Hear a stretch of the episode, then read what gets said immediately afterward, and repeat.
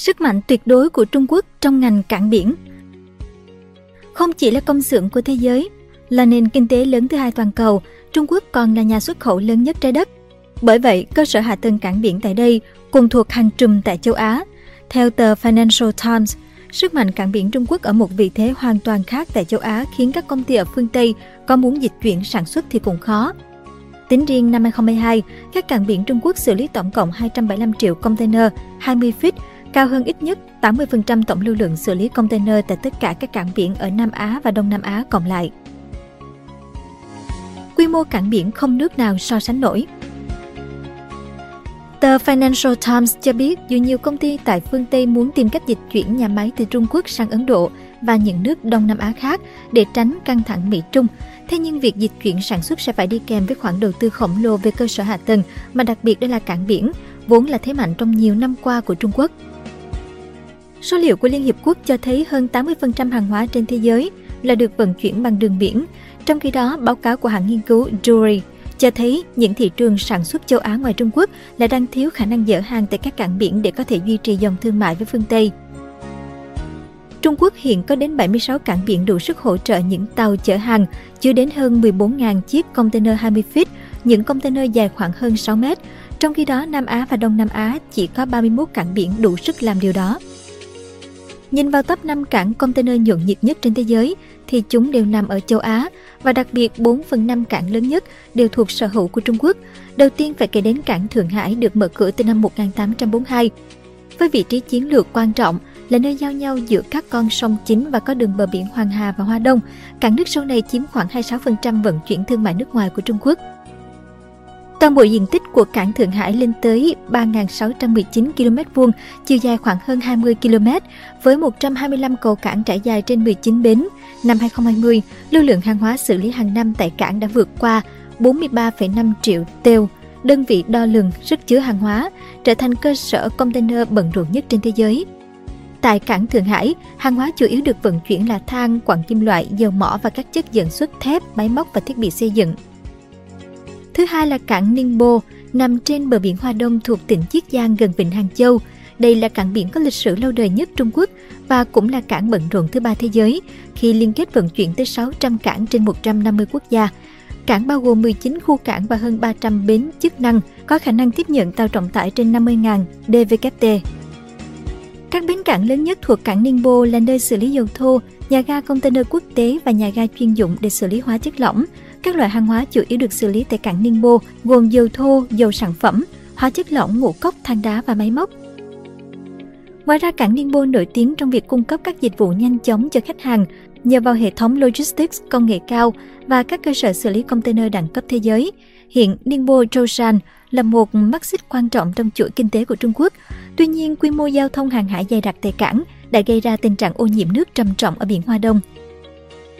Thứ ba là cảng Thâm Quyến, bao gồm nhiều cảng trải dài trên bờ biển Thâm Quyến ở Quảng Đông Trung Quốc. Nó được chia thành hai khu vực cảng phía Đông và phía Tây, bao gồm 5 khu cảng chính. Vào năm 2020, cảng đã xếp dỡ hơn 26,54 triệu têu, trở thành một trong những cảng bận rộn nhất trên toàn cầu. Theo ghi nhận, cảng Thâm Quyến có 140 bến tàu, xếp dỡ các loại tàu chở hàng và container có kích cỡ khác nhau, 51 cầu cảng dành riêng cho tàu trọng tải trên 20.000 DVKT, 19 công trình chuyên dụng làm hàng container, ngoài ra cảng cũng có 18 bến hành khách. Cuối cùng là cảng Quảng Châu, đây chính là một trong những cảng quan trọng nhất của Trung Quốc khi kết nối thương mại hàng hải với hơn 300 cảng tại hơn 100 quốc gia. Năm 2020 đã xếp dỡ hơn 23,19 triệu tiêu, trở thành cơ sở container bận rộn thứ năm trên thế giới. Được biết, cảng Quảng Châu được hoạt động từ thời cổ đại bởi vị trí ở giao điểm của ba con sông lớn. Cảng đóng vai trò là một trung tâm giao thông quan trọng cho các ngành công nghiệp của khu vực nằm ở các tỉnh Quang Tây, Tứ Xuyên, Hồ Bắc. Cảng này có 49 cầu cảng và xử lý các mặt hàng nông nghiệp và công nghiệp như dầu mỏ, than đá, phân bón, hóa chất, ngũ cốc, quặng kim loại, ô tô. Các cầu cảng của nó có các cần cẩu quay tiên tiến có thể đạt khoảng cách lên đến 65 mét để có thể phục vụ các tàu container lớn nhất trên thế giới. Sức mạnh của ngành sản xuất Trung Quốc và khả năng vận hành chuyển hàng của họ ở mức độ không thể so sánh nổi. Giám đốc điều hành Glenn Klepke của tập đoàn kinh doanh chuỗi cung ứng Forecast đồng quan điểm. Dài công xây dựng, đầu tư và thâu tóm nhiều cảng biển. Tờ Financial Times Nhận định sự khác biệt quá lớn về công suất các cảng biển giữa Trung Quốc và những thị trường khác cho thấy chính quyền Bắc Kinh đã dày công xây dựng, đầu tư, tốn thời gian cho chuỗi cung ứng như thế nào. Không phải tự nhiên mà Trung Quốc được mệnh danh là công xưởng của thế giới. Số liệu của Viện Nghiên cứu Công nghiệp Tianjin Kiri cho thấy nền kinh tế lớn thứ hai thế giới đã đổ ít nhất 40 tỷ đô trong khoảng 2016 đến 2021 để xây dựng cơ sở hạ tầng ven biển. Nghiên cứu của Dynamar và Liên Hiệp Quốc thì cho thấy khoản đầu tư này đã giúp 275 triệu container 20 feet được xử lý tại các cảng biển Trung Quốc trong năm 2022, cao hơn ít nhất 80% tổng lưu lượng xử lý container tại tất cả các cảng biển ở Nam Á và Đông Nam Á cộng lại. Chính vì vậy, giám đốc Garrett của MGS nhận định các nền kinh tế mới nổi châu Á sẽ phải tốn rất nhiều tiền bạc thời gian mới có thể bắt kịp Trung Quốc về công suất cảng biển. Chưa kể, chính quyền Bắc Kinh còn tiếp tục đầu tư mở rộng cơ sở hạ tầng ven biển. Trong một bài phát biểu năm 2013 tại Đại học Nazarbayev ở Kazakhstan, Chủ tịch Trung Quốc Tập Cận Bình lần đầu tiên công bố sáng kiến vành đai và con đường BRI. Chiến lược đầu tư trị giá hàng nghìn tỷ đô la này trải dài ba lục địa và gần 60 quốc gia nhằm tăng cường kết nối và hợp tác trong khu vực, đồng thời định vị Trung Quốc trở thành tâm điểm của các tuyến thương mại trong khu vực. Một số học giả cho rằng kế hoạch này có một cách tiếp cận tương tự như kế hoạch Marshall của Mỹ, đã kích thích quá trình tái thiết kinh tế của Tây Âu sau Thế chiến thứ hai và làm sâu sắc thêm các mối quan hệ kinh tế và đưa châu Âu tiến sát hơn vào tầm ảnh hưởng của Mỹ. Sáng kiến vành đai và con đường có hai thành tố chính. Thành tố đầu tiên là vành đai kinh tế trên bộ nhằm tạo điều kiện thuận lợi cho dòng chảy hàng hóa ra vào Trung Quốc đại lục thông qua việc xây dựng đường cao tốc, mạng lưới đường sắt, đường ống dẫn khí đốt, nhà máy lọc dầu, nhà máy điện, hầm mỏ và khu công nghiệp trên khắp Trung Á. Thành tố thứ hai là đường biển với một chuỗi các cảng và hành lang đại dương giúp thương mại đến và đi từ Trung Quốc qua đường biển.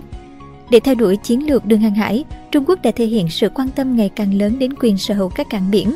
Tuy nhiên, mối quan tâm này không chỉ giới hạn ở khu vực Ấn Độ Dương-Thái Bình Dương mà còn mở rộng ra toàn cầu. Trong những năm gần đây, hầu như ngày nào chúng ta cũng được nghe về việc một công ty vận tải quốc doanh của Trung Quốc đã mua một cảng biển hay giành quyền phát triển cảng ở một quốc gia nào đó. Còn nhớ vào năm 2017, Forbes phát hiện ra rằng China Merchants Port Holdings đã mua 90% cổ phần của nhà khai thác TCP Participacos Brazil với giá gần 1 tỷ đô. Trước đó cũng đã có thông báo rằng tỉnh Giang Tô đã chi 300 triệu đô để xây dựng một khu thương mại tự do quanh cảng Khalifa ở Abu Dhabi vào cuối 2016. Một bến đỗ mới cũng tại cảng này đã rơi vào tay Costco của Trung Quốc Đến tháng 7 2017, China Merchants đã giành quyền kiểm soát cảng nước sâu Hambantota của Sri Lanka với giá 1,12 tỷ đô. Được biết, chiến dịch mua và kiểm soát cảng biển đã được Trung Quốc thực hiện suốt hàng chục năm qua. Riêng trong 2016, Trung Quốc đã đầu tư hơn 20 tỷ đô vào các cảng biển ở nước ngoài, gấp đôi số tiền họ chi tiêu trong năm trước đó.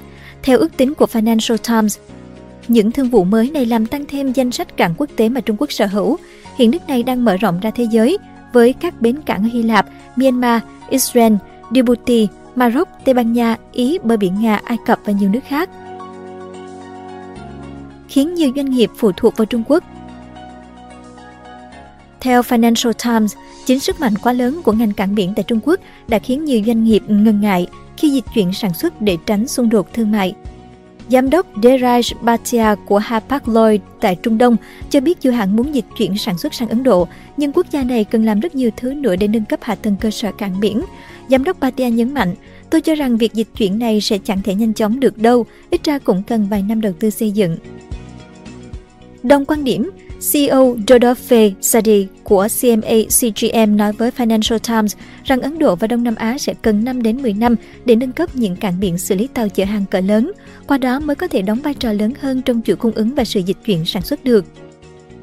Giám đốc Chen Yipeng của hãng vận hành cảng biển quốc doanh Costco Shipping Ports cho biết họ nhận thức rất rõ xu thế dịch chuyển sản xuất sang Đông Nam Á của các doanh nghiệp và đang tích cực chuẩn bị đầu tư để tận dụng cơ hội này – Tuy nhiên vẫn còn cần rất nhiều thời gian để chuẩn bị, bởi lẽ họ còn phải phụ thuộc rất nhiều vào chuỗi cung ứng và đặc biệt là quá trình vận chuyển hàng hóa đang bị phụ thuộc vào hệ thống cảng của Trung Quốc.